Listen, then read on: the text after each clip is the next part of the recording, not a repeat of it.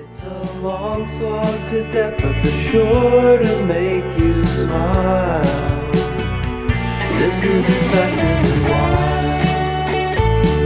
This is effectively wild.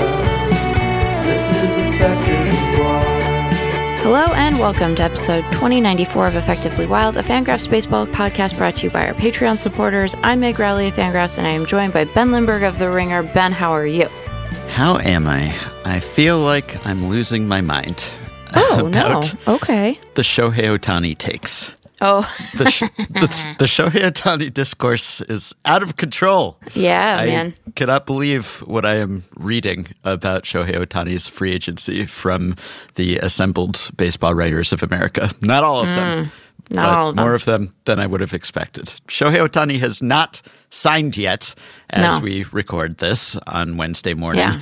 And some baseball media members are upset, not just about the fact that he hasn't signed, but about the fact that he is maintaining his secrecy approach to picking a team. And wow, the rancor, the bile, the, Yeah. the condemnation. I Yeah. did not expect it, and I do not understand it. Yeah, man. It seems like everyone could chill. I don't think that there is a meaningful difference in the kind of content one can generate based on a rumor that he is going to a particular place versus assessing his fit for other places. You know, Yeah, I completely agree. you can still write about Ohtani. You just write about Ohtani. You know, you can write about how how he might um, work as a Toronto Blue Jay or as a Los Angeles Dodger or as a Chicago Cub or a Texas Ranger. Or you could go off the beaten path and be like, he'll never be a Cincinnati Red, but what would that be like if he were? You know, I'm sympathetic to like the instinct that scoopsmen have when they don't have any scoops, you know, they're like running around without Yeah. any scoops. You know, it's terrifying for them. This is lack of scoops. But for the rest of us, I think it makes no never mind in terms of the actual Yeah. kind of, of content one can produce. And so um, I think everyone should relax a little bit. And like, I don't want to point fingers at particular writers because, like, you know, I, I don't candidly have recall one way or the other if this was true. But like, I do, and I might. okay, okay, wait. So I would, what I would, well, maybe you have recall for a different thing, but like I, Oh, okay. I, I remember. Let me put peg it to a particular time. Like I remember prior to the 2019 season, you might recall there were some marquee free agents available that winter, right? Bryce Harper, Manny mm-hmm. Machado. Do you remember when they signed Ben? They signed in like freaking February mm-hmm. late in the process. And it was not because they were being prima donnas, really. A lot of it had to do with like ownership nonsense and budgets and like a slow moving market that was being dictated by the pace of spending on the team side more than anything else. These things just come and go, right? There are waves. And it's going to be the biggest deal in probably in baseball history. And it's certainly going to be the biggest contract that Ohtani himself ever signs. And so what if we just like let him take his time with it? You know? Yeah, I not only do I think he's entitled to take his time and go about this however he wants to, but I just I don't see what we're missing out on. I Right. don't see what the downside is really unless Right. you're someone who is maybe in the business of reporting scoops and your scoops, Scoops. are a little less sourced than you'd like them to be. But beyond that, for baseball consumers, I just I don't see the downside. I really don't. Yeah.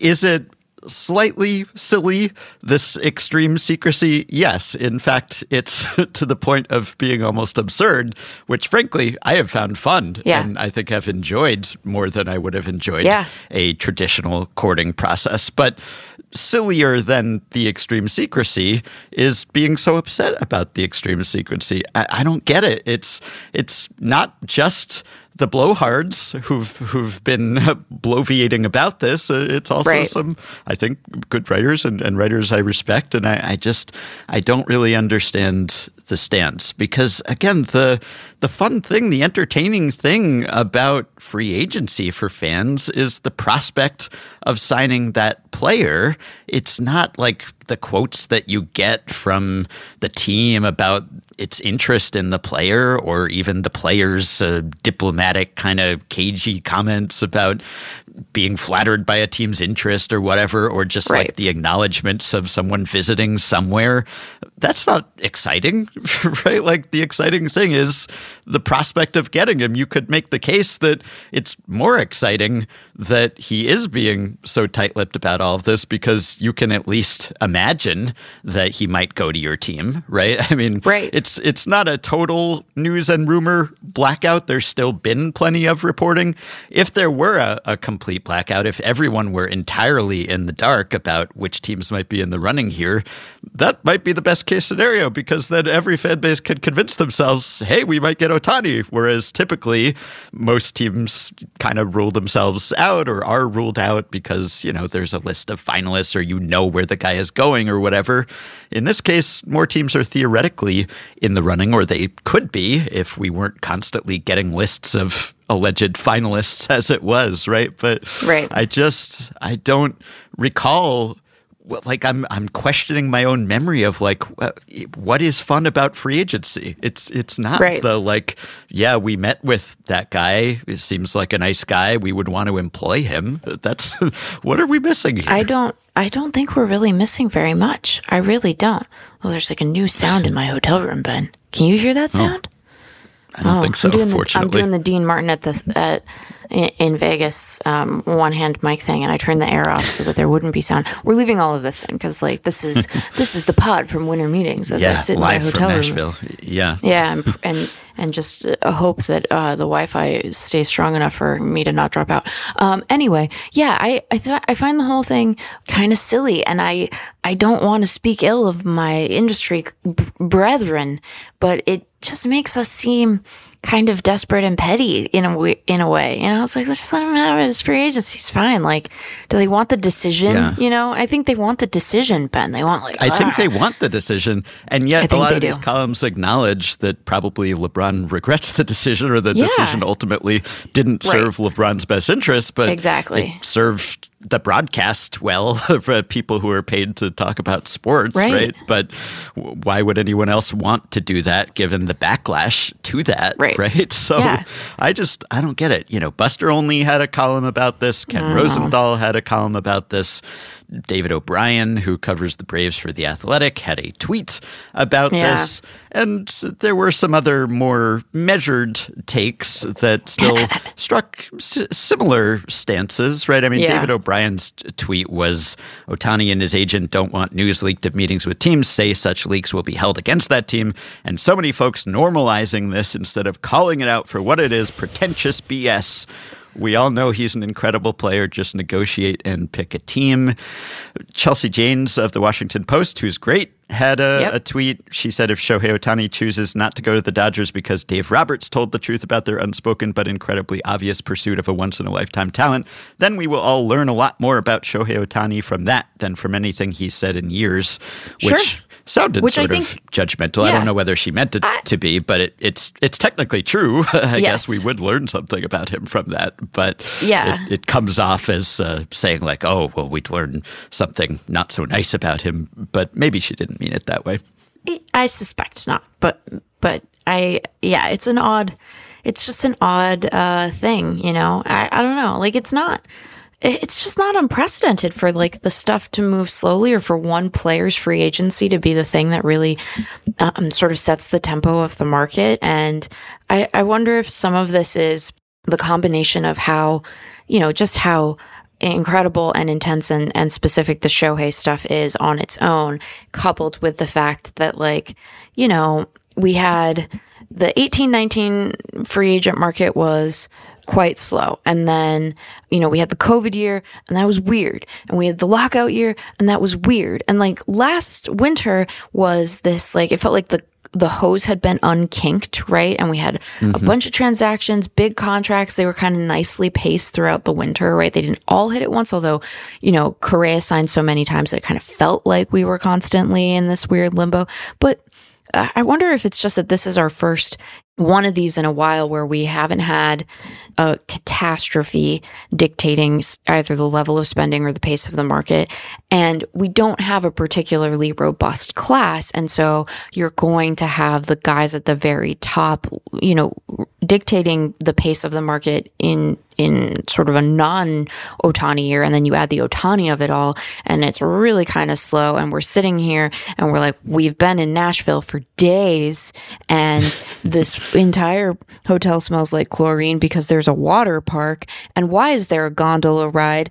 And you know, the the big news that we've had is like the Jarred Kelenic trade and the Verdugo trade and like I guess right. Kimbrel signed this morning, but like it's been very quiet in terms of actual activity. Like yesterday we were all in the media workroom and Baumann dropped a link to a, a tweet in our Slack and you know because Twitter is what it is now, like the preview doesn't always work and he's like dibs and I thought it was going to be something big and it was like it was Kirby Yates, Ben. It was Kirby Yates, right? And so I think all of that is like operating in the background of this stuff But I think when we look back on, you know, Ohtani's career, I doubt very much will be said about the the sort of shape that this couple of months took, and much more will be said about the fact that Shohei Ohtani. Yeah, right. This is it's just yeah. like baseball cabin fever. Everyone's just yes. cooped up in the Opryland and they yes. can't get out. it's and look, give us news. You, you, really feel like you can't get out because it is a yes. deeply confusing place. You sit there and you're like, why does this? Why does this exist? Why does this exist, yeah. Ben? Why mm-hmm. does why does it exist? You know, there's a gondola ride. You could take a gondola ride. There's a there's Christmas stuff everywhere. I like Christmas, but there's Christmas stuff everywhere. There is a gingerbread decorating section of the of the hotel, and there is a gingerbread man mascot walking around. And Ben, can I tell you something? You know how mascots like normally have like a they have a round head. Like Mr. Met has a round head because a mm-hmm. baseball is round. And, you know, cookies are flat often. And so the designer of this mascot costume clearly didn't know what to do. And so the front of it is rounded because you got to put a human face in there. You know, you got to put a, a human's head in there. But then the back of the, the gingerbread man is his head is flat, like he's been lying on a cookie sheet.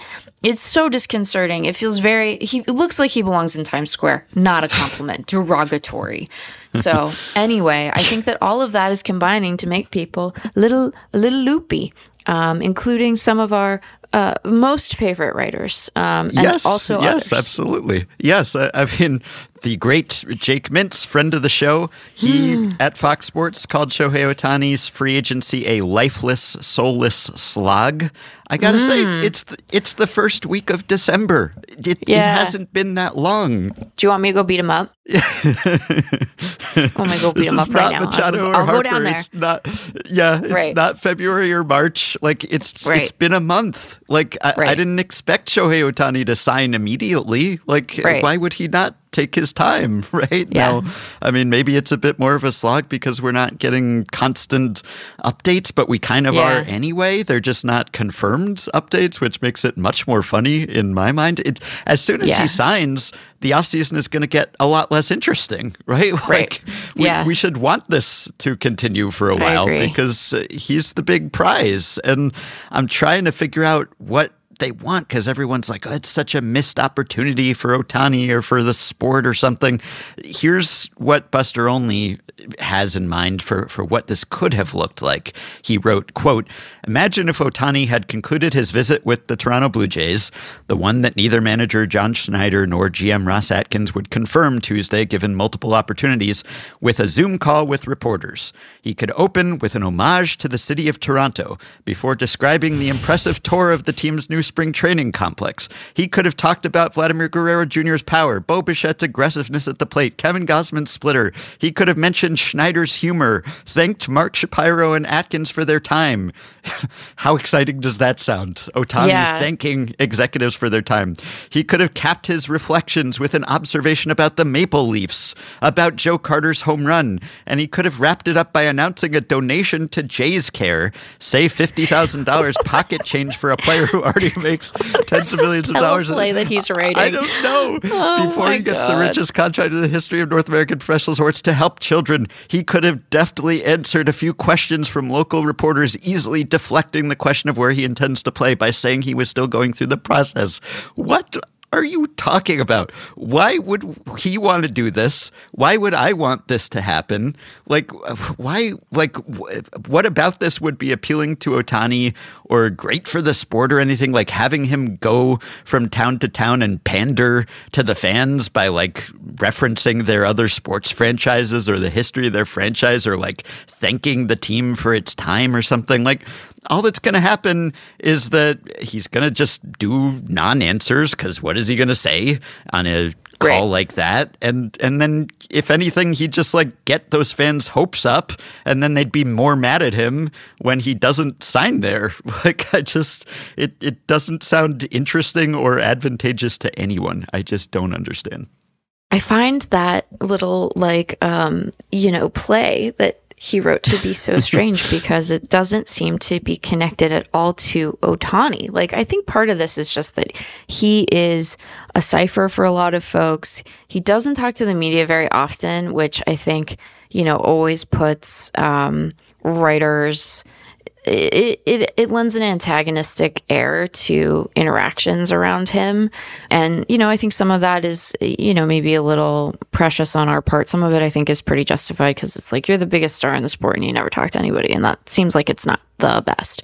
So absent a strong sense of him as a person right a real kind of anchor people uh, like project all of this stuff onto him. It's like i don't know what his uh, eventual press conference will look like. It's like I guess we kind of have some sense because he did one with the Angels, right? But like he's an established big leaguer now. We know this guy at least in terms of his play on the field. We know about his little dog, and um, I just think that like But we don't yeah, know the dog's name, and everyone is very I know mad people about are it. people are still worked up about that. Um, yeah, I don't know. I do sometimes feel very close to people in our industry, and sometimes I do feel out of remove. And the dog thing is one of them where I'm like, I cannot bring myself to care about this as a, a Yeah. problem, a mean, matter of well- import. I'm interested in Ohtani. Would I rather know the dog's name than not? Yeah, but Yeah. I really like what what's going to happen when I know it, it's not Yeah. going to change my life. Uh, And maybe these things are sort of silly. It's hard to put myself in his place because he's at this extreme level of stardom where he's trying to protect some shred of his personal life. Like, yeah, you know, is it sort of silly to act like the dog's name is a state secret? Maybe, you know, maybe he just feels like, hey, this is like a little sliver of personal life that I have to myself and I want Right. to keep it to myself. If he's going to reveal the dog on a broadcast and get everyone interested in the dog, then I guess I don't know why he wouldn't want to share the dog's name. It doesn't seem like a big deal. So it's sort of silly, but it's also not something I'm going to get outraged about.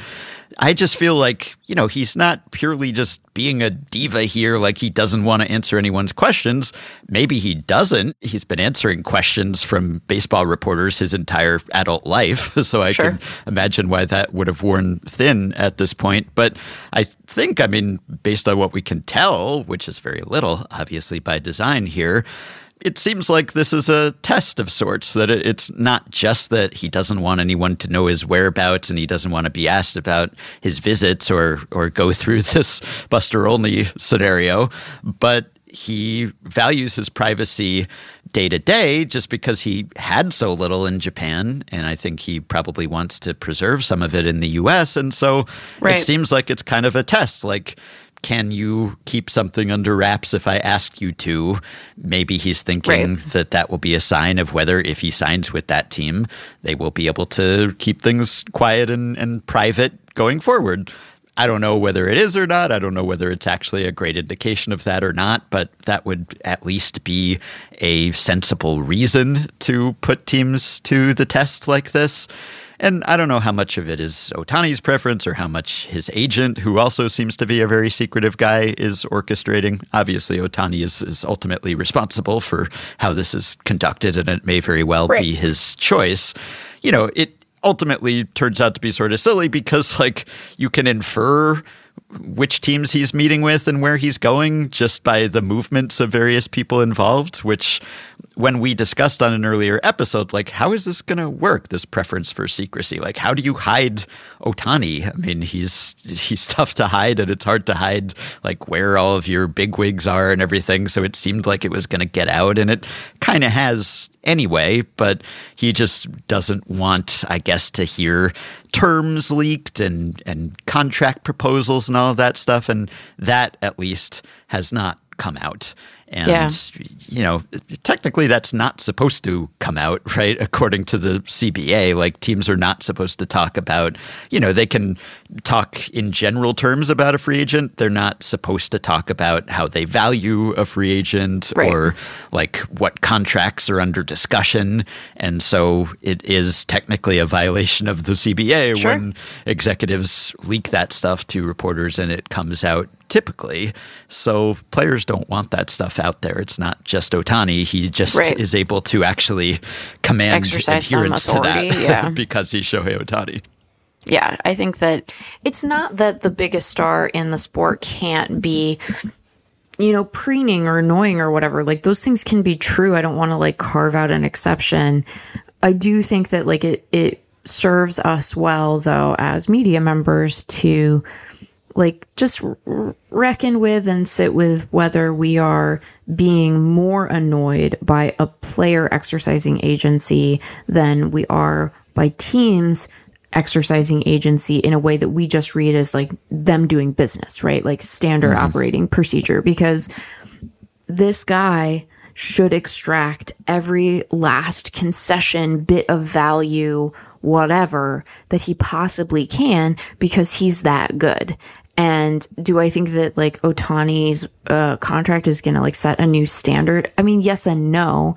Um, there aren't a lot of Ohtanis out there, right? And so the ability of another player to kind of really like go to school on his shot when the time comes is going to be limited by like how not Ohtani that person is. But like he he should do this, you know, he should he should get his way.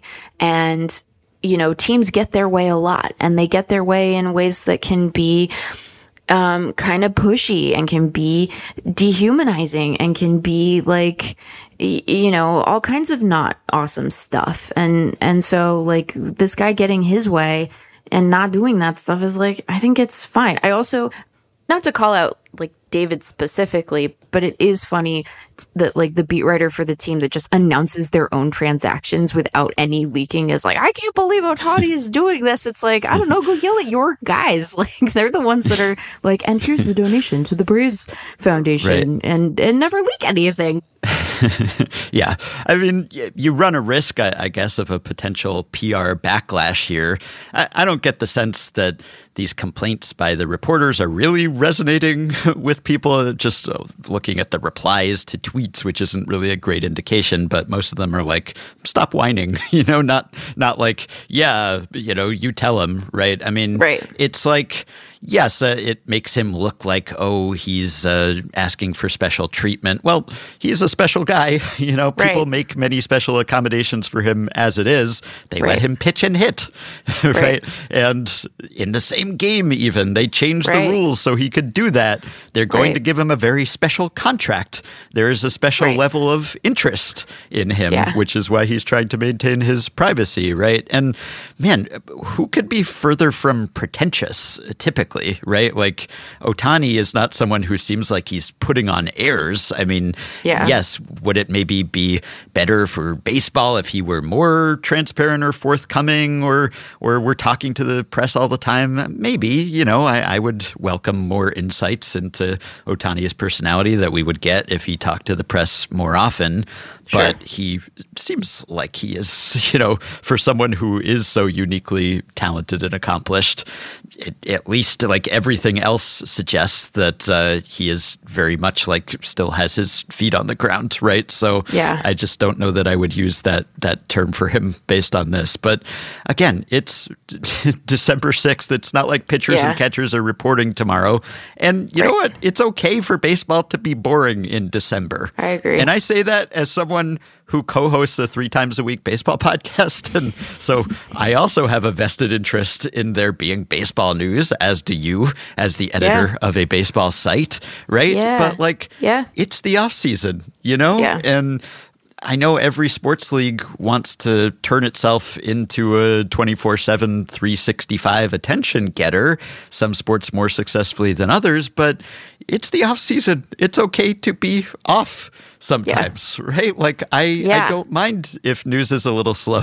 it's, it's, uh, Yeah. well, yes, I say that as someone who never wants to be off on this podcast. But the point is, like, even if there is not a steady drip of, of baseball news, uh, we find other ways to talk about the sport that do not require just uh, Shohei Ohtani talking about what team he visited. So, Right. yeah, I, I don't really understand it. And, you know, it's led to Rosenthal and others, uh, again, calling for maybe we need a transaction deadline, right? We need to liven up the winter meetings. And this was a big talking point a couple of years ago because when there was an artificial deadline of the lockout that the Right. owners imposed, we saw a, a whole flurry of activity in the day or two leading up to that. And people said, oh, this is great. We should maybe do this all the time. And the league had proposed that previously, and the players almost unanimously, according to Rosenthal's reporting, shot it down because they felt like it would hurt them that having this constraint on when you can negotiate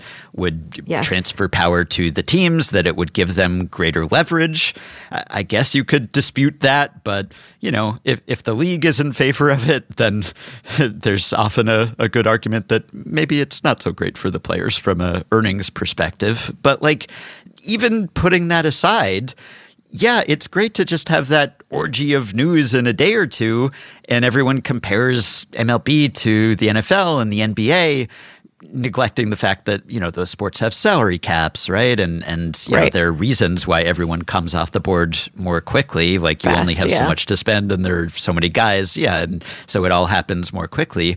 But like there are only so many moves that can be made. And if all of the moves are made in a day or two, that's great while it lasts. But then the hangover sucks. The come down from that is not fun. Then you have months and months with no news, which we experienced during the lockout for lockout related reasons. And that was not fun, right? So I, I Right. don't want every team to shoot its shot and blow its load on December X. And then Right. there's nothing to talk about for the next Right. however many months until spring training, right? Like you could do some sort of staggered deadlines, I guess, multiple cutoffs or freezes. And sure, all else being equal, maybe it's better to have business done sooner so excitement can build and teams can sell season tickets and players can get their situation settled. But still, there's a finite number of transactions to be made. And I think it's it's better this way. Yeah, you, you don't get like the attention getting everyone's paying attention to baseball because uh, every free agent just signed at the same time, but you also get steady news instead of just nothing for months at a stretch. Right. Now, are people tired of hearing me complain about um, the Seattle Mariners? Yeah. And so the danger of having no news is that we're going to talk about this Jarred Kelenic trade in a second. And Yes. I'm going to have some words. But in general, I agree. I think that these things resolve having a steady stream of news over the course of the offseason keeps baseball in the bloodstream in a way that I think is probably the optimal way for us to approach a long winter, both from a content generation perspective and in terms of maintaining interest in the sport. I think that it would probably have some exert some downward pressure on salaries if these guys had to sign by a particular date. I would be in favor of, a transaction freeze between say Christmas and New Year's because you know uh, this winter meetings aside, these people are freaking nuts and can't help themselves, right? And want to take us away from our families because I don't know if they like theirs. And so like, you know, we could we could introduce some some provisions into the off season to like make it nice for everyone, but I I really just don't view this as a particular failing of the sport. And I candidly like the idea that with very rare exceptions, right? The Harpers, the the uh, Ohtanis, the Machados, like Trout, if he had really been a free agent and not just signed a big extension, right? Like the idea that baseball transaction news in December is going to meaningfully compete with like the NFL. I just think is delusional. Right. Like what is the what are yeah. we actually trying to accomplish here, right? Like I think that for baseball fans, again, having, you know, a steady stream of news to keep them excited is good, but you're not like going to convert anyone to the cause in January when they can just go watch the Niners or whatever, you know? So I, I, I just don't know what we really want to accomplish. And I don't want to, again, ascribe like any like silliness or bad motives to our colleagues in the industry, but it just feels like just write your pieces, man. Like you can write about his fit anywhere. like you can just just go yeah. do that. Just go do it. Yeah. Yeah. yeah. Tell some off-season anyway. stories. Uh, there are a lot of stories to tell that are not directly are related to transactions, to right? Yeah. So the other thing is that I'm tremendously enjoying the people getting their yarn and their corkboards out and trying to piece together where Ohtani has been and where he will be, right? Like this is so silly, but but silly in a really fun way, I think. And so yeah. the fact that like oh, the Blue Jays executives are mysteriously absent from the winter meetings and they're zooming in but refusing to say why they're zooming in. Like, yeah. this is very funny, I think. And we, we've reached the point of the offseason and the Shohei Ohtani sweepstakes where people are bringing back the flight tracker, right? The, the Cliff Lee Memorial flight right. tracker from 2010 when everyone was like, Cliff Lee's going to the Yankees because they were looking at charter flights uh, and then he ended up signing with the Phillies. Now we're getting that about allegedly Ohtani's right. charter plane going from here to there, right? And then we're also getting the oh, Ohtani followed Logan Webb back on Instagram. Must mean he's going to the Giants, right? And, you know, it, has been reported that he visited with the Giants and it's been reported that he visited with the Blue Jays. It's just that we don't get confirmation from Ohtani or the team. And then, most entertaining of all, we have the Dodgers Dave Roberts saga, where, yeah. look, absolutely everyone knows that Ohtani has been or will be meeting with the Dodgers, but you have Dave Roberts coming out and acknowledging that the meeting did happen, that yeah. it was a good meeting, that it lasted yeah. for uh, two or three hours, right? Right. And then immediately after that, you had Andrew Friedman of the Dodgers saying that he couldn't comment. And then you had Brandon Gomes, the Dodgers GM, saying that he couldn't comment and also expressing some surprise and perhaps consternation about the fact that Dave Roberts did comment so frankly. And then there was, I think it was a snippet of uh, Nightengale's piece about this where he talked about how Roberts was uh, speaking very openly, but then immediately after his he uh, looked at his texts and, and had a very grave face and then was huddling with Dodgers PR people, which who knows what that was about. But it's very amusing to think that immediately after that, everyone was like, Dave, what are you doing? You're screwing this up for us, right?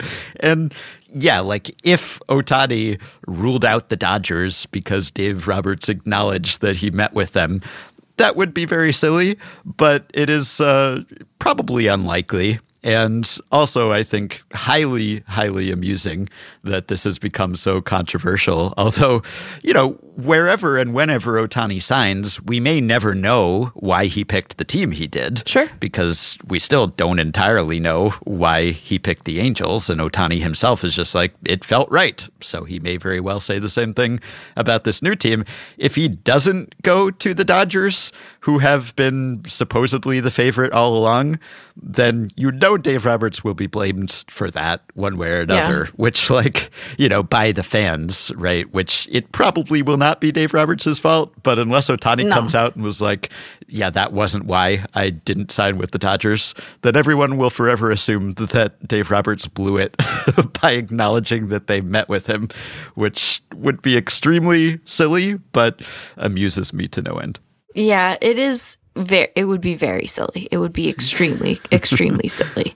And Roberts, you know, everyone else has perfected the art of deflecting and maybe not denying that they met with Ohtani, but not confirming it either. And Dave Roberts was like, I don't feel like lying is something I do. I was asked a question, it's going to come out at some point. Now, that's the same Dave Roberts who, like a couple months ago, was saying that he didn't think that Kershaw's health had anything to do with his disaster right. start in the postseason. Uh, Roberts had acknowledged that there was something going on with Kershaw's shoulder in August and September, but in October, he said it's nothing to do with the injury to the shoulder. Nothing. I still stand by the fact that he's healthy. And of course, Kershaw had surgery immediately after that. And all of us watching it were like, yeah, there's something wrong with this guy, right? And Roberts was standing up there telling us that he was fine. So I don't know that he practices uh, radical transparency in all cases, nor do I expect managers or team executives to do so. So he very well could have done the same thing that every other person connected with the Ohtani courtship has done and just uh, refused to be so frank about it. But I, I love the idea that he just didn't get the memo. and so yeah. everyone else is aligned with, like, okay, now we cannot say that we met with Ohtani. And then here's uh, Dave Roberts coming out. Yep, we sure did meet with him, and it was a great meeting too. I also wonder if we're all just taking the like no leaks thing like too literally. Like I, right. I, I think that the the likely intent of that was like you said earlier, don't leak contract terms. Like I don't want to, yeah. to have a public negotiation around the the the contours of a deal. Um, mm-hmm. I doubt that they are like irrational to the point of being like, pretend we didn't talk at all. you know, I don't know. Like, I, uh, uh, here I am saying like this, they should extract everything they can. That doesn't mean that like players or agents for that matter can't be a little like dramatic and prima donna-ish. Mm-hmm. Like they're human mm-hmm. too and they're capable of that. And so I don't know, maybe I'm misreading it, but I think that it's more a yeah, take me seriously, not literally kind of a situation. But I mm-hmm. don't know. We've managed yes. to talk about it for 45 minutes despite having there being no real news. And so I would just invite our esteemed colleagues to consider that maybe their lack of juice around this is a skill issue. I don't know, man. Yeah, like get, get no shortage get of, of content to be had here. Yeah. I mean, Dave Roberts says, as George Washington in the cherry tree story, he cannot tell a lie. I think my my two favorite like people trying to read tea leaves that probably weren't there. There was a, an exchange with Ron Washington, Angels manager, that Sam Blum reported on, and he tweeted, "Caution: I wouldn't read into this too much." but I thought it was interesting, which is why I asked the follow up. So here's the exchange between Sam and Ron Washington. Question How much attention are you giving to signing Shohei somewhere? Ron Washington, I don't have much to say about that yet because I don't want to let anything out the bag. Follow up question Is there anything to let out of the bag? And then Ron Washington, I don't have anything to say about that right now because I don't want to let anything out the back. so so that's Ron Washington doing what Dave Roberts didn't and just refusing to right. say anything either way, really. But people were interpreting that as like, well, there must be something in the bag if he doesn't want to let it out. Maybe that means See, that Ohtani's just, going back to the oh Angels, which which, by the way, would be the most amusing outcome of all of this. If Ohtani returns to the Angels after all of it, look, that would be just after hilarious. That, it would be very funny. And look, I think that we shouldn't underrate the desire not to move. You know, people have said the Dodgers mm-hmm. are the favorites for a long time, and they make that about money. And I think that that is the primary driver. And I don't know what Shohei's like living situation is. I imagine he is closer to, you know, LA proper than anything else. But uh, so he really wouldn't have to move. Maybe he'd have to move within the greater Los Angeles area. And as we've discussed, when you have that much money, moving becomes a lot less uh, onerous. But he, he wouldn't have to move, you know, and like, and wonder where that mug he likes best is for like two months. Where did it go, Ben? Where's that mug? Where is it? The other one was Alex Cora saying, I called Aaron Boone yesterday, FaceTimed him, and he gave me this kind of like smile, this look. He was very happy. So something big might happen over there. So I guess in retrospect, they were probably calling about Alex Verdugo, but Cora Yeah. saying that Boone was mysteriously Mona Lisa smiling over here, which led people to believe that maybe the Yankees are going to swoop in and make some major moves. So we're like reading smiles and no comments and uh, the the color, the shade of, of paint on the wall behind Ross Atkins on the Zoom call. I just I can't get enough of it. So as far as I'm concerned, please just uh, loose lips sink ships here. Just uh, keep it all quiet and make everyone keep grasping at straws and being on tilt and uh, writing cranky columns about it. But what everyone wants to know, I think, is whether you got to eat your branzino this time because Ben, famously, infamously, your Branzino dinner was interrupted by the Gerrit Cole signing in 2019. And I don't know whether the Opryland offers Branzino or whether you ordered the Branzino again, but if you did, I'm guessing you got to eat it this time. Ben, um, I didn't have Branzino. That was not on on offer. Um, but we and we did not eat dinner at the Opryland, which um, meant that it was really good.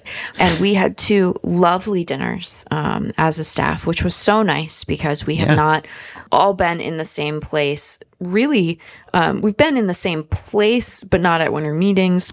But we hadn't all been together since um, a, a fall league trip in 2021. We had not all been together at a, a big industry event like this since those 2019 winter meetings that you referenced, where mm, I famously did not get to have the Branzino.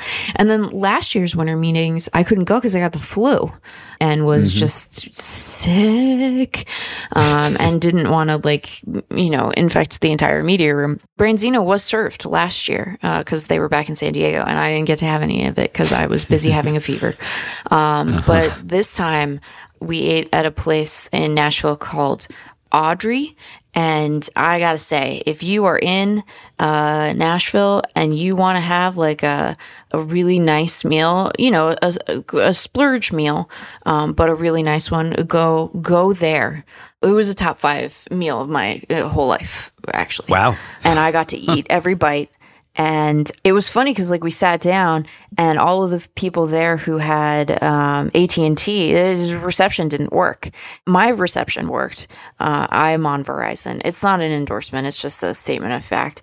And I had the thought I was like, I know what's going on, and other people at this table don't. And so, if I really wanted to, and something broke, I could just eat dinner and blame it on reception, and we'd sort it out later. But um, everybody kind of cooperated, and uh, oh boy, oh boy, Ben, that that food was.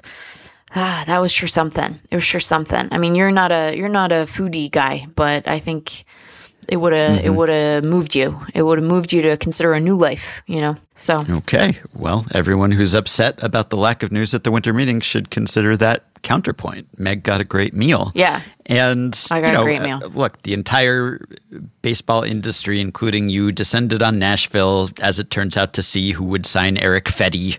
And the White Sox, it turns out, won, The won the. Erick Fedde sweepstakes. But I Yeah. guess, you know, not a ton of actual moves to talk about. But we should probably start with uh, returning to the Mariners. Now, I, I guess I could probably, if you were unavailable, I, I could just, uh, you know, copy and paste from our last Yeah. discussion of the Mariners when you called them uh, not a serious franchise, making Unserious, not serious yeah. moves. Unserious. And Yeah. much of what you said then would probably apply, but the specifics are different this time. And I must say, I got permission from FanGraphs' own Michael Baumann to Mm. play a little ditty to introduce this segment. Wow. That was first heard on the Ringer MLB show, the now defunct, dearly departed Ringer MLB show. We are porting over here with Michael's permission to introduce this. And this is his classic, his legendary tune, What Did Jerry Dipoto Do? Which was introduced on the Ringer MLB show when you were a guest. I believe. And Yep. uh, so it's all coming together here. I'm going to play the very short version now, and then our outro song for this episode will be the full remixed version of what did Jerry Dipoto do, which like I remember an email exchange that we had with Michael where he was like, I'm hearing a, a, counter melody. I'm hearing an accordion. I have to go back to the studio. It, like he sent us an email late at night, like with a new version of the theme that was way longer. So you will be treated to legitimately, I think one of the best baseball songs ever. The the full remix version of "What Did Jerry Dipoto Do" at the end of this episode. So stay tuned for that. But here is a, a short, the initial version to lead into your latest review of Jerry Dipoto's work as Seattle Mariners POBO. What did Jerry Dipoto do? What did Jerry Dipoto do? We're gonna talk to Meg Rowley about a trade or two. Cause what did Jerry Dipoto do? Okay, you have the floor to explain okay. the latest trade. Well, I'm gonna I'm gonna keep this um, relatively short um, because uh, speaking of Michael Baumann, he wrote a, a good summary of this transaction for us. And did I sit there and say? Is having May God Have Mercy on Their Soul in the headline a touch dramatic? I mean, yeah, it is, but I feel like it fits the moment. Basically, the Seattle Mariners engaged in what uh, we in the industry like to refer to as a salary dump. Um, yeah. So they sent Jarred Kelenic, along with Marco Gonzalez and Evan White to the Braves for Jackson Kowar, who was a Brave for one hot minute, and Cole Phillips. Yeah, and and Marco Gonzalez was uh, a Brave subsequently, like a yes. even hotter minute because he has yeah. since been flipped to the Pirates. Yeah, now now a Pirate, and so this was done um, to really to get rid of the Gonzalez and White salaries, which, you know, the thing is, didn't actually amount to all that much. Folks might remember that Evan White was one of the players who was given a, a pre debut extension by the Mariners and has had a, a really troubled big league career. You know, he's just been constantly hurt. He's been wildly ineffective as a hitter when he hasn't been hurt. Was sort of thought to be their first baseman of the future when they drafted him in the first round, but you know, that never has actualized, obviously. And Gonzalez has been sort of a really reliable, good innings eater for them. Um, he was injured for much of last year. And so I think you can, you know, ask some questions about like, what is he going to look like when he comes back? He's supposed to be ready for opening day, but, you know, he missed much of last year with a, an arm injury. And so there's that piece of it. But I think that, you know, what has come into more specific relief around Seattle's situation in, in the wake of this trade is that they are dealing with um, a good deal of RSN revenue uncertainty. So what has happened is that Root Sports, which is their RSN, which carries the Mariners, it also carries the Trailblazers and the Seattle Kraken, was moved out of Xfinity's basic tier and into a premium tier of subscription. So you now have to elect to pay, I think it's like 20 bucks a month um, for access to Root and they are projecting some meaningful shortfalls in as a result of that, at least on the TV revenue side. And so they moved Kelenic to offload Marco and Evan White's salaries. Uh, and I think the point that Baumann made in this piece, and the, you know, I think the one that really just makes us all feel so terrible is like, okay, so they move, they move these three guys, right? They they send Eugenio Suarez to the Diamondbacks. They do all of this stuff. And it's like, it's not that much money. You know, it's just not that much money that they're saving. And so the idea that they have to do all of this stuff to make the roster, in my opinion, worse than it was on the last day of the season when they had work to do in order to compete with the Astros and the Rangers that they are in a spot where they have to, you know, save every penny and then end up only what, like 20 to 25 million dollars lighter at the end of the day is really discouraging because like what are you, what kind of flexibility do you possibly have to improve this team very little and you still have work to do and i'm not you know like indifferent to the the way that having the revenue uncertainty around the rsn stuff might scare an owner. But I, and I, you know, it's not my money, so I feel free to spend it. It's like John Stanton what's that Microsoft money for? You know, what's the purpose of that? You have Julio Rodriguez and a rotation that is under team control for a long time, much of which is very inexpensive relative to the value that it's generating. You know, like write a check.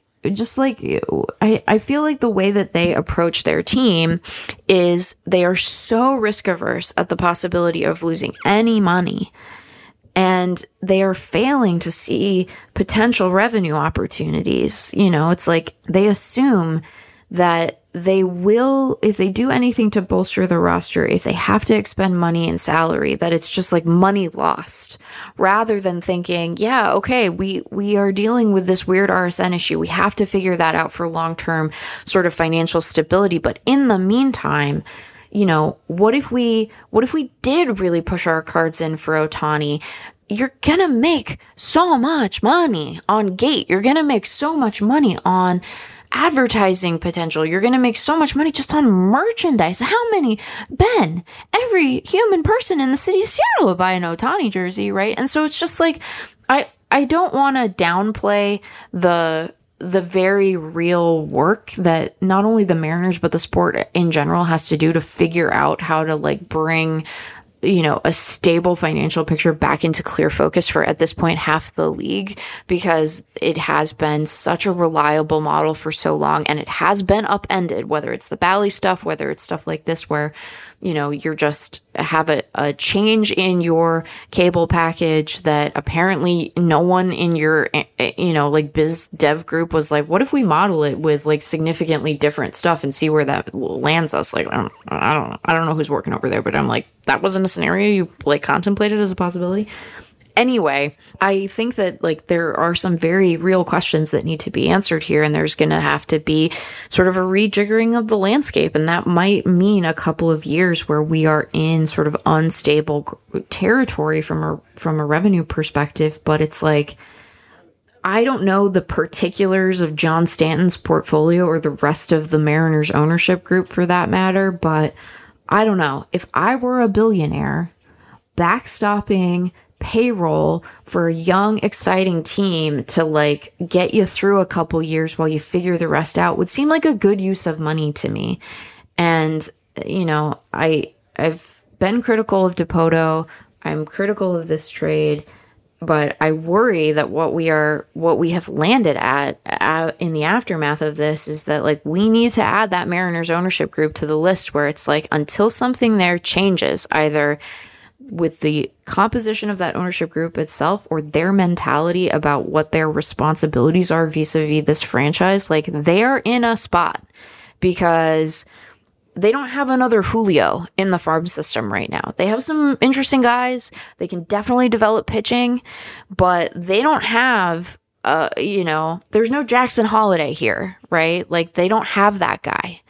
And so they got to figure something out and I worry that the answer is just going to be we're in the wild card race. We'll see how it goes, you know. And that's that's a problem. That's a problem. So it sucks. It's not likely to change and I think that we're at this point where like unless one of their guys in the minors really pops or ownership fundamentally changes the way that they think about the team, this is what it's going to be for a while. And that really stinks because, you know, this fan base only just got to enjoy the postseason and they're not the worst team in the American League by any means. And when you have really good pitching and the ability to develop really good pitching and you have, you know, a Julio and a Cal Raleigh and a JP Crawford, you have you know, part of a really good core.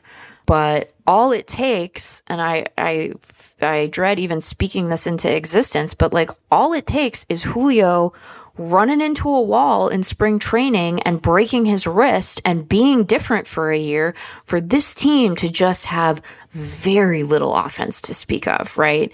There's just no margin for error. They're already operating from a sort of an offensive deficit. And if anything happens, either in terms of injury or underperformance to the guys they do have, they are in very rough shape. So, the Mariners. Yeah. yeah. I guess their response to that would be, and in fact was, hey, the offseason isn't over yet, right? And I know Mariners fans, you've heard it before, right? We're going to spend and we're going to invest. And now they've kind of lost credibility. It's like the boy who cried higher payroll. I'll read a quote from GM Justin Hollander We need to go out, we need to get better. And before you can do that, you need to create pathways to go do that. And this just opens up more pathways for us to do that. There were seemingly plenty of pathways already, but this is perhaps referring to financial pathways. And it had been reported that the Mariners had talked and inquired about Randy Arozarena and Isaac Paredes, but that maybe the money was too steep, which again, that comes back to Stanton and just not investing as maybe he could. But look, if he's given the front office some number that they can't exceed, and this is the way they're going to go try to get better while staying under that number, yeah, obviously you have to wait and see what else comes from this because presumably they're going to do something. Like it would be really unforgivable if they just didn't make any upgrade whatsoever. So maybe this is just the worst looking time of the offseason after they've done the salary dumps, but before they've made use of that payroll room to go get some good players. And, you know, are they going to go get Ohtani or Juan Soto? Sure seems unlikely that they're really in the running for players of that caliber, which is not to say that they couldn't be, but no one can count on that at this point. But will they go get someone to be better than they were before they made these moves? Maybe.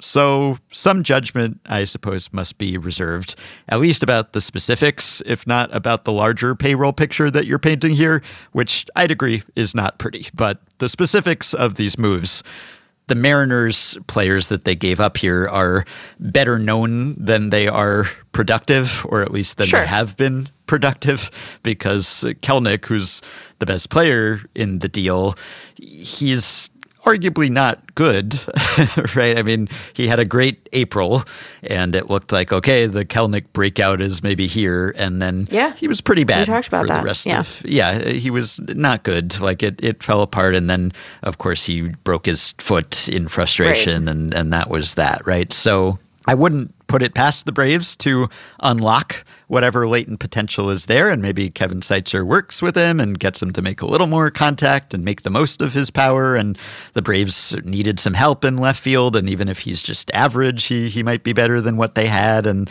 he's young, and there's still some upside there and everything. But there's uh, obviously some some pretty steep downside that we've seen in the majors already. So, you know, he's uh, because of his history and the fact that he's now been in multiple major Mariners trades where he was like the guy who, you know, was involved in sort of a salary dump with someone else who was making all the money. Uh, you know, there have been high expectations for him, and I still don't know who won that Mets Mariners trade or whether it's uh, too soon to say. And it would be funny if you're someone who uh, likes to laugh at the Mets' misfortunes if he went on to be great in Atlanta and just was, you know, terrorizing yeah. the Mets uh, tons of times a season. But who knows uh, if that will happen or whether it would have happened in Seattle. So it's it's quite possible that they didn't actually give up much here in real production and that they Sure. could improve themselves. But the onus is very much on them to show that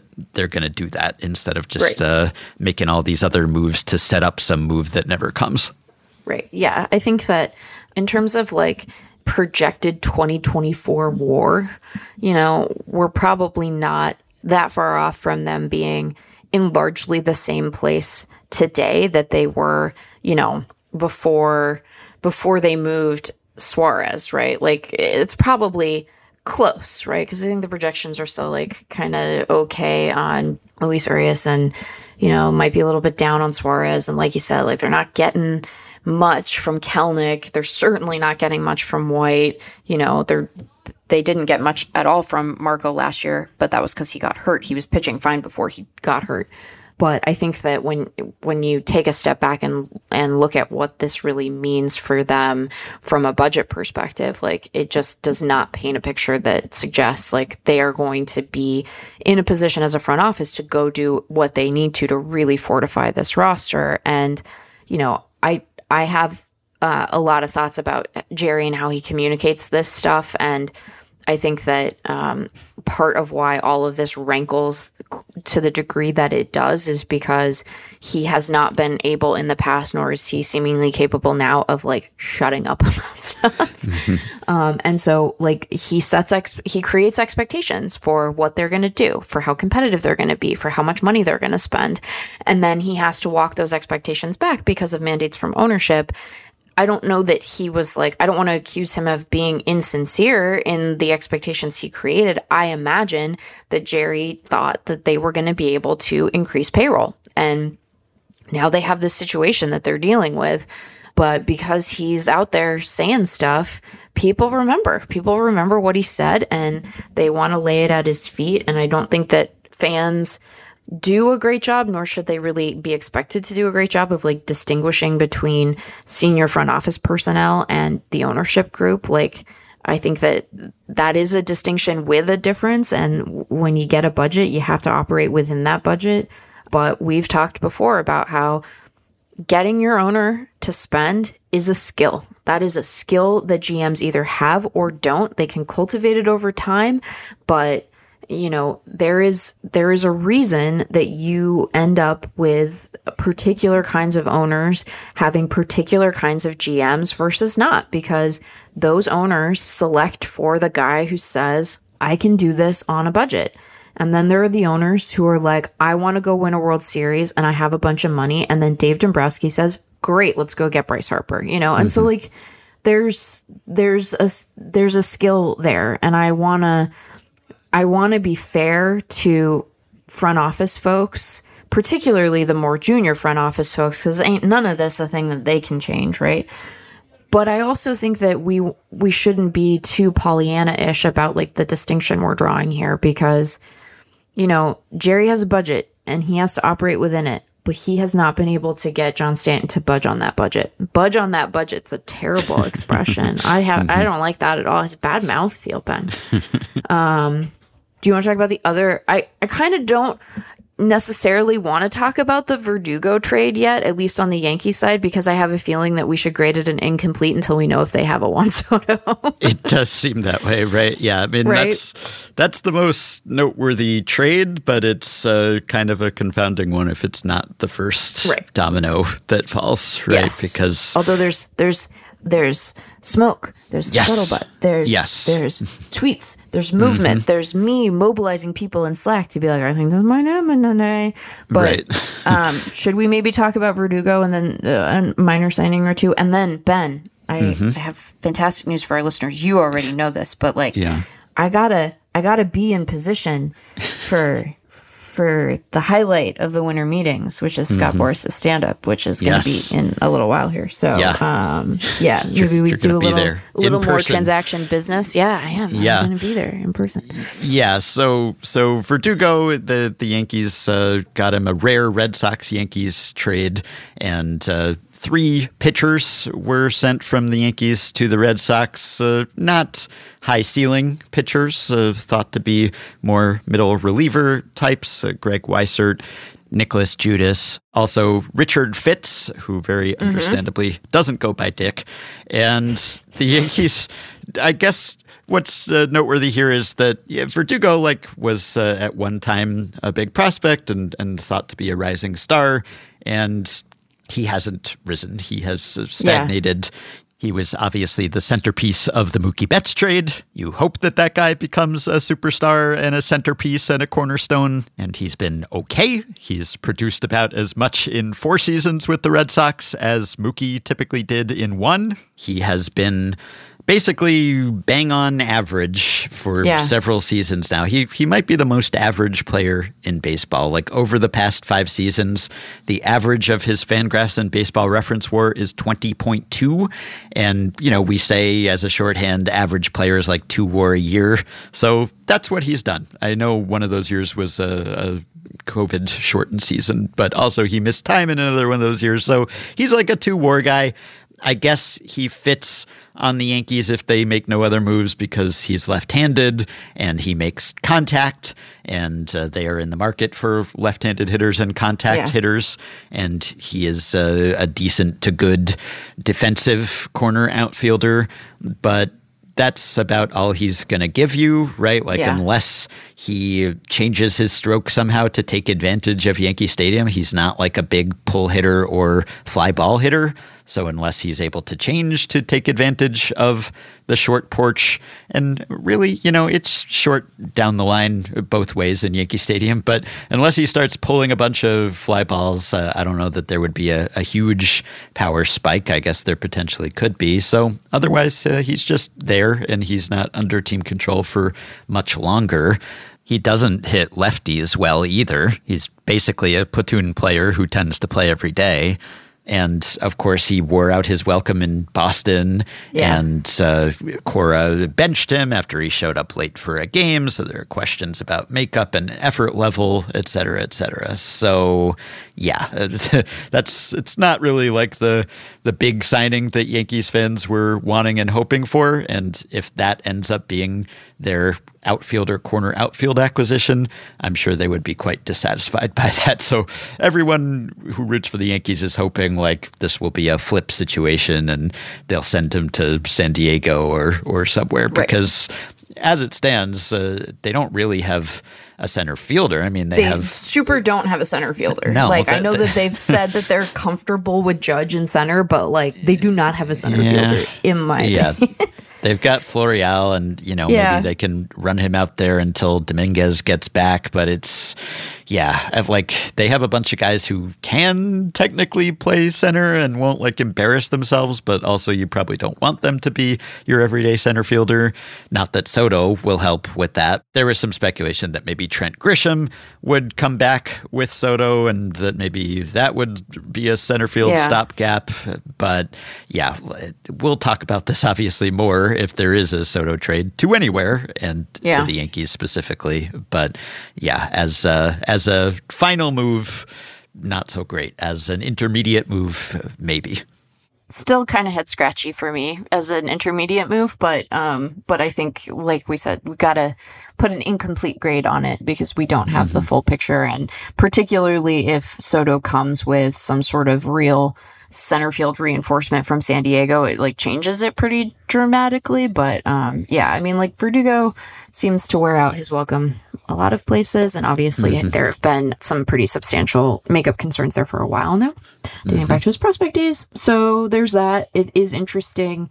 Like I think those things are well known across the league, regardless. But it's I would imagine something that particularly an in division rival is aware of. So it does feel like it might be intermediate, but I don't know. Um, sometimes San Diego has a willingness to take on those guys, so I don't know, man. It's so funny, but that one broke. And then I guess the other big signing, the signing of the the morning is uh, is one Craig Kimbrel, Ben. Yeah, the Orioles. So Uh, nice to see the Orioles spending, although bit, yeah. Craig Craig Kimbrel, I mean, he's he's right up there with Blake Snell, I guess, when it comes to like the the spectator experience not matching the stats. Not that Right. Kimbrel has been as good or valuable as Blake Snell Snell lately, yeah. lately, right? But but if you look at the numbers, like uh, Craig Kimbrel had a pretty solid season, but then when the playoffs rolled around, did Phillies fans want to see Craig Kimbrel on the mound? No, they did not. No, not and- at all. and it turned out that they were justified in their concerns a couple of times. Yeah, right. So Yeah. I'm not saying the Orioles didn't need bullpen help, but it's uh, you're signing up for a high wire act there with with Kimbrel, and, and that's like the best case scenario, right? So, you know, they were connected to other guys like Josh Hader and Jordan Hicks, and and people who would probably inspire more confidence. And Yeah. I guess this doesn't entirely take them out of the running for those players or any players, but they, we've talked about it, like they have so much payroll room, Right. just so many prospects that they have no place to play. They are like the number one team that seems like they should be either trading some of those guys for good players or signing some good pitchers, some good starters, Ohtani, whoever, right? Like they they have room for that. So Elias is also very much in in that category of like, okay, you got to graduate from assembling the talent, which he's done a fantastic job of, to then converting your excess talent Right. into other talent that fits your roster better or spending some of the Angelos's money if they will let you. So it's a, a big offseason for the Orioles. It's kind of like a, a prove it, put up or shut up. Are you actually going to do what it takes to make this team better other than drafting and developing, which obviously is pretty important. But, you know, extending some of your guys, supplementing some of your guys, just filling out some of the weak spots in the roster. And it starts with Craig Kimbrel, reportedly. reportedly. I mean, I I would have liked to see them. I, I, hope that I can get this right. Stick with me, Ben. Like this is a this thought might take a couple of drafts. A way for them to have spent money, but not big money, which it seems like they are committed to not doing, would have been for them to play at the top of the reliever market. Like, we don't know precisely what Kimbrel has gotten. I don't think we have terms out for that. There, I would imagine, will be a gap between what Kimbrel ends up getting and what, say, like Josh Hader ends up getting. Now, I think there will be a gap between what Josh Hader ends up getting and, say, what Edwin Diaz ended up getting because of reasons we talked about when we were talking about our top 50 free agent rankings. But like he's a little bit older, his walk year wasn't as good, but he will get substantial money. And so it feels like they could have been like, we're going to be in the Josh Hader business. It's not as expensive as being in the Ohtani business. It might not even be as expensive as being in the insert starting pitcher who we think they need to sign because they need starting pitching, but they haven't actually signed. It, it could have just been like a, you know, like a waste station for, for wayward payroll. and instead they got Kimbrel and Kimbrel's fine. But I, I just think that they need to do more to your point. This is a, a big off season for them. They have an opportunity to really take a step forward within that division but like their their real needs like the needs that will determine where they finish in the AL East standings are on the starting pitching side. If they're not going to do what they need to to address that via free agency like what if you had a really good reliever as a treat mm-hmm. you know? And then use some of your prospect stuff to consolidate and go get a good starter that way. But like they need they need starting pitching. So this is like okay, fine. You you have an injured closer, you need bullpen reinforcement. Okay, fine. But like Kimbrel is not going to determine what happens for them in the AL East in 2024. And I'm sure that like Michael Elias knows that. And I'm sure that the rest of their front office knows that. Um, but like you, should give you should give your fans something nice as a as a treat and then actually go get starters. Don't. These are my thoughts about the Orioles at this time.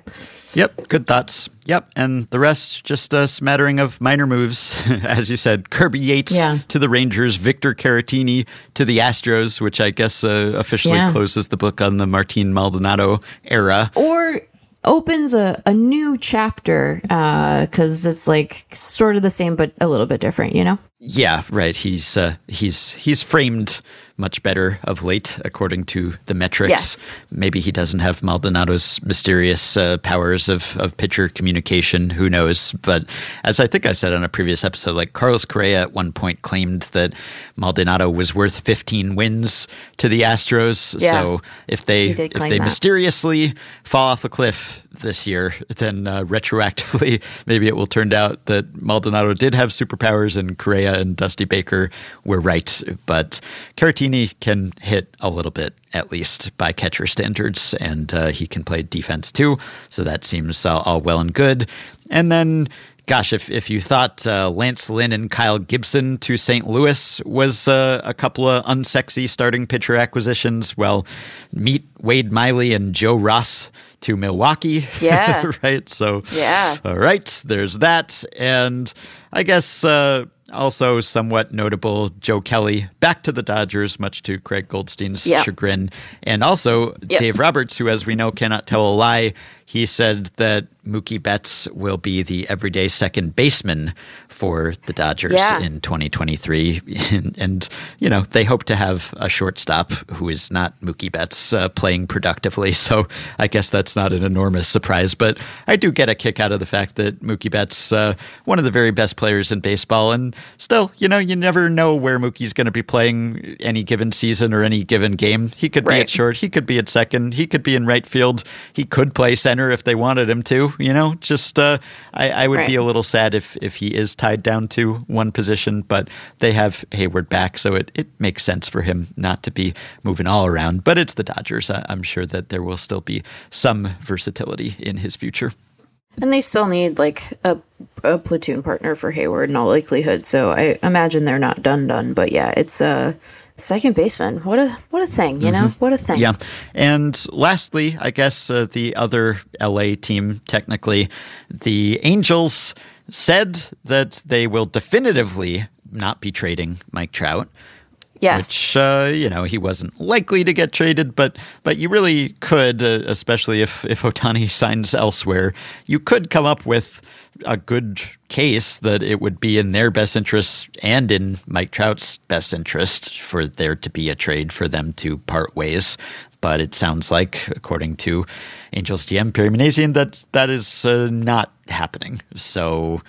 Yeah. I mean, not a shocker. Trout has already No. decided to stay there multiple times and to uh, sign up for potentially the rest of his career. And uh, of course, he has no trade clauses. He can stay. He has the option to. And sounds like he's happy there. So, you know, uh, if he Yeah. had come out and demanded a trade, which would be out of character for Trout, then maybe they would have obliged him, and uh, there would have been a, a good case that that they should have obliged him, just like from a competitive standpoint, even apart from appeasing a great player who's uh, certainly put his time in there. But yeah, sounds like he's he's going down with the ship, or staying down with the ship.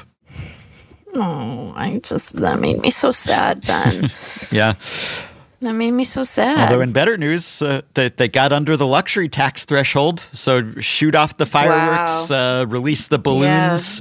They they Raise the they got under there by thirty thousand dollars, roughly reportedly. So all those uh, Wow. late season maneuverings that they made actually got them under the wire. They they didn't know. No one knew whether they would get under until like the official figures came out, and that means that if Yeah. Ohtani leaves, uh, they get a better draft pick. That's basically what that amounts to, more or less, in the short term, at least. But uh, anyone who was Yeah. like on the edge of their seat, wondering, did the Angels get under their luxury tax threshold? Yes, they did. So congratulations, mission accomplished, Artie Moreno.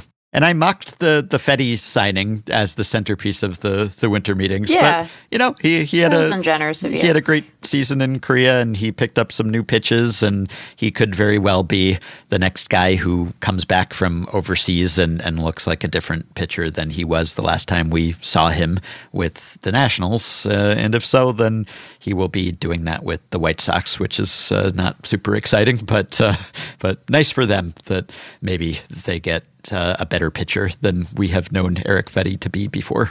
Yeah, like he he changed his body, he changed his mechanics, he altered the shape of his pitches. Like he's he's been boosted and I know that um they were really keen to bring him back in the KBO, but you know, there's a, a limit on how much you can pay foreign players and obviously the White Sox were able to do better. I mean, it doesn't move the needle on like the White Sox, Yeah. but they definitely needed innings and I think that Fedde is. It seems like he is better than um, than he was when he went to the KBO, and you know it, it might end up being a nice little bit of business because either he'll be good and they'll just keep him around and he'll he'll fill innings and do well, or you know he I could see him being a really attractive um, trade deadline target for an actual contender when the time comes, particularly because it's a two year deal. And if he's good, you get, you know, you don't just get the rental, you get another season out of him. So I don't know. Like, I'm not.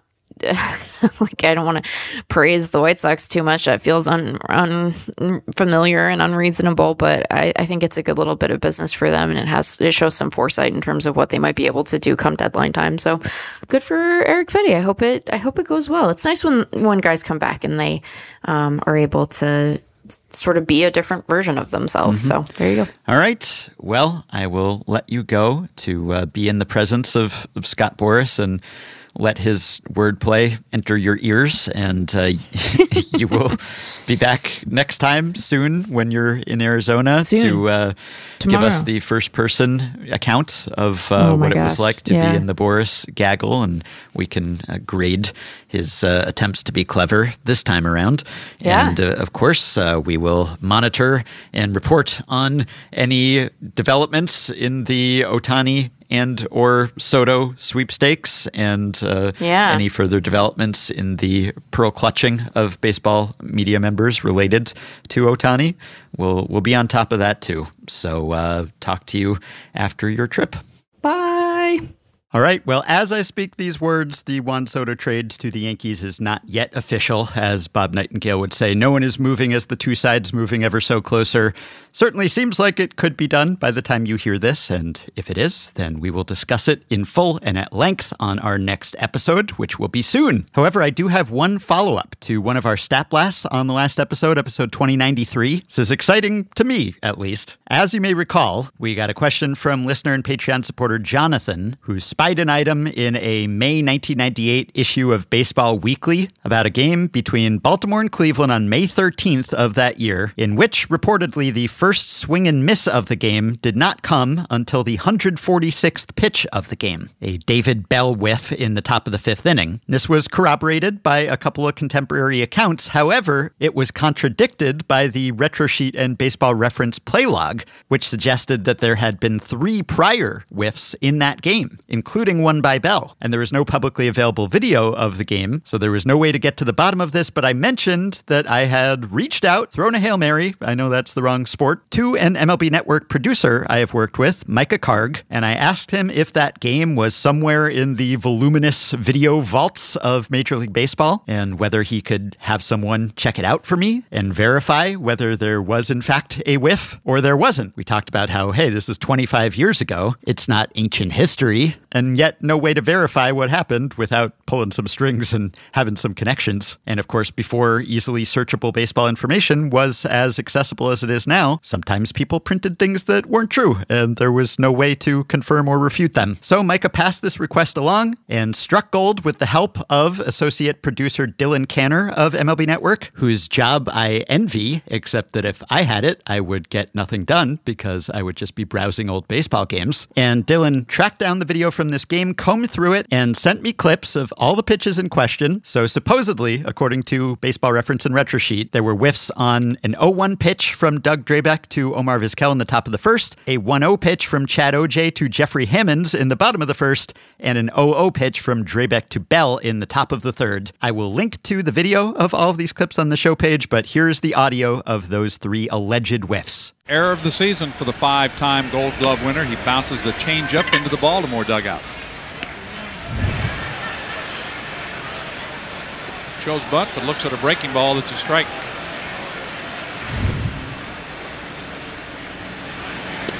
Breaking ball is strike one to David, who is five for 22 on this road trip. Well, as you can tell, no whiffs in the bunch. A foul ball and two taken called strikes. Here's the sound from the actual first swinging strike to Bell in the top of the fifth. He went around the first strikeout of the night for Drabek. He gets the Indians in order at the midway point. It's 6 1 Baltimore. And finally, in the bottom of the fifth, here's the broadcasters confirming the feat. No strikeouts for Ogea. As a matter of fact, the swinging strikeout by Bell to end the fifth inning is the first time in the ball game that a hitter has swung and missed the ball. That's something. almost five innings, isn't it? Hundred and some pitches. 146, I think. So thank you to Micah and Dylan for helping us correct the historical record, and it will be corrected because I have submitted this error report to Tom Thress of Retrosheet, who is very happy to have it and said that this corrected data would be included in a future Retrosheet update. Tom wrote to me, honestly, I love edits like this. It's amazing the details that people pick up on, and that can be tracked down. Of course, I wish that all available video were digitized and available to everyone everywhere, but this is not a time to complain about what we don't have. This is a time to be grateful for what we do have. Now, of course, we can reach out to all the players involved to alert them, let them know that their career swinging strike rates are about to increase or decrease infinitesimally. So there you have it. Mystery solved. I know no one else was wondering about this, but my curiosity is sated. And final note on this stat blast frequent stat blast consultant Ryan Nelson established that this was a top 10 game in terms of most pitches into the game before the first whiff, but the record was far more than 146 pitches. It was 191 in a game in 2000 between the Rockies and the Dodgers. And some people, including Tom at Retrosheet, wondered what's the longest stretch of pitches without a whiff, not just to start a game, but at any point in a game, on record at least. And again, we have this complete pitch by pitch data going back to 1988, though clearly it isn't perfectly accurate. And Ryan determined that that game with 191 whiffless pitches to start, that was actually the longest sequence at any point in a game without a whiff. And in fact, the four longest stretches were all to start games, which maybe makes sense because you probably have higher whiff rates later in the game when the relievers come in. To help fund more great, albeit inconsequential research like that, you can support Effectively Wild on Patreon by going to patreon.com slash effectivelywild. The following five listeners have already signed up and pledged some monthly or yearly amount to help keep the podcast going, help us stay ad-free, and get themselves access to some perks. Wandering Winder, Sean Sachs, Sam Chess, Andrew Blanchard Reed, and Brendan Latimer. Thanks to all of you. Patreon perks include access to the Patreon Discord group for patrons only, which I will tell you is a wild place to follow baseball rumors during the winter meetings. You also get access to monthly bonus episodes, playoff live streams, discounts on merch and ad free FanGraphs memberships, and shout outs at the end of episodes, and potential podcast appearances, prioritized email answers, so much more. I could go on, but instead, I will just once more direct you to patreon.com slash effectivelywild.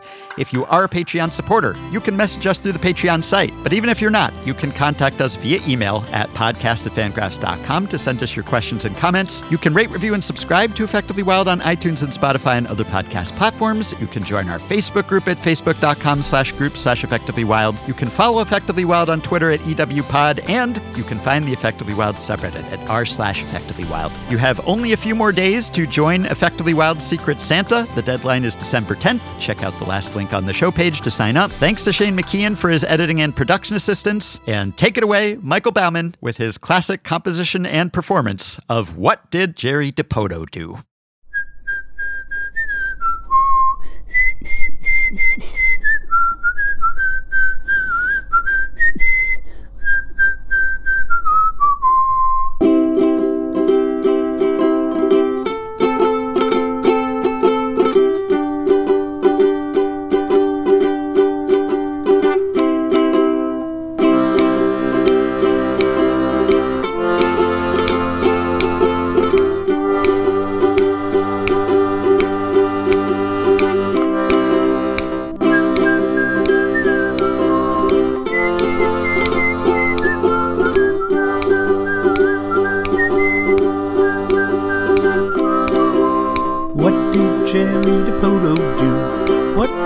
Did Jerry Dipoto do? We're gonna talk to Meg Rowley about a trade or two.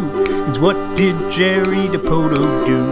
What did Jerry Dipoto do? What did Jerry Dipoto do? We're gonna talk to Meg Rowley about a trade or two. Is what did Jerry Dipoto do? What did Jerry Dipoto do?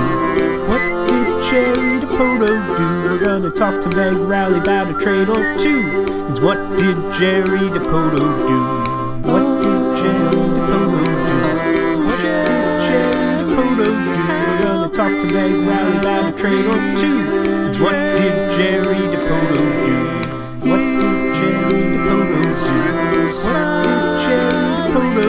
We're gonna talk to Meg Rowley about a trade or two. Is what did Jerry Dipoto do?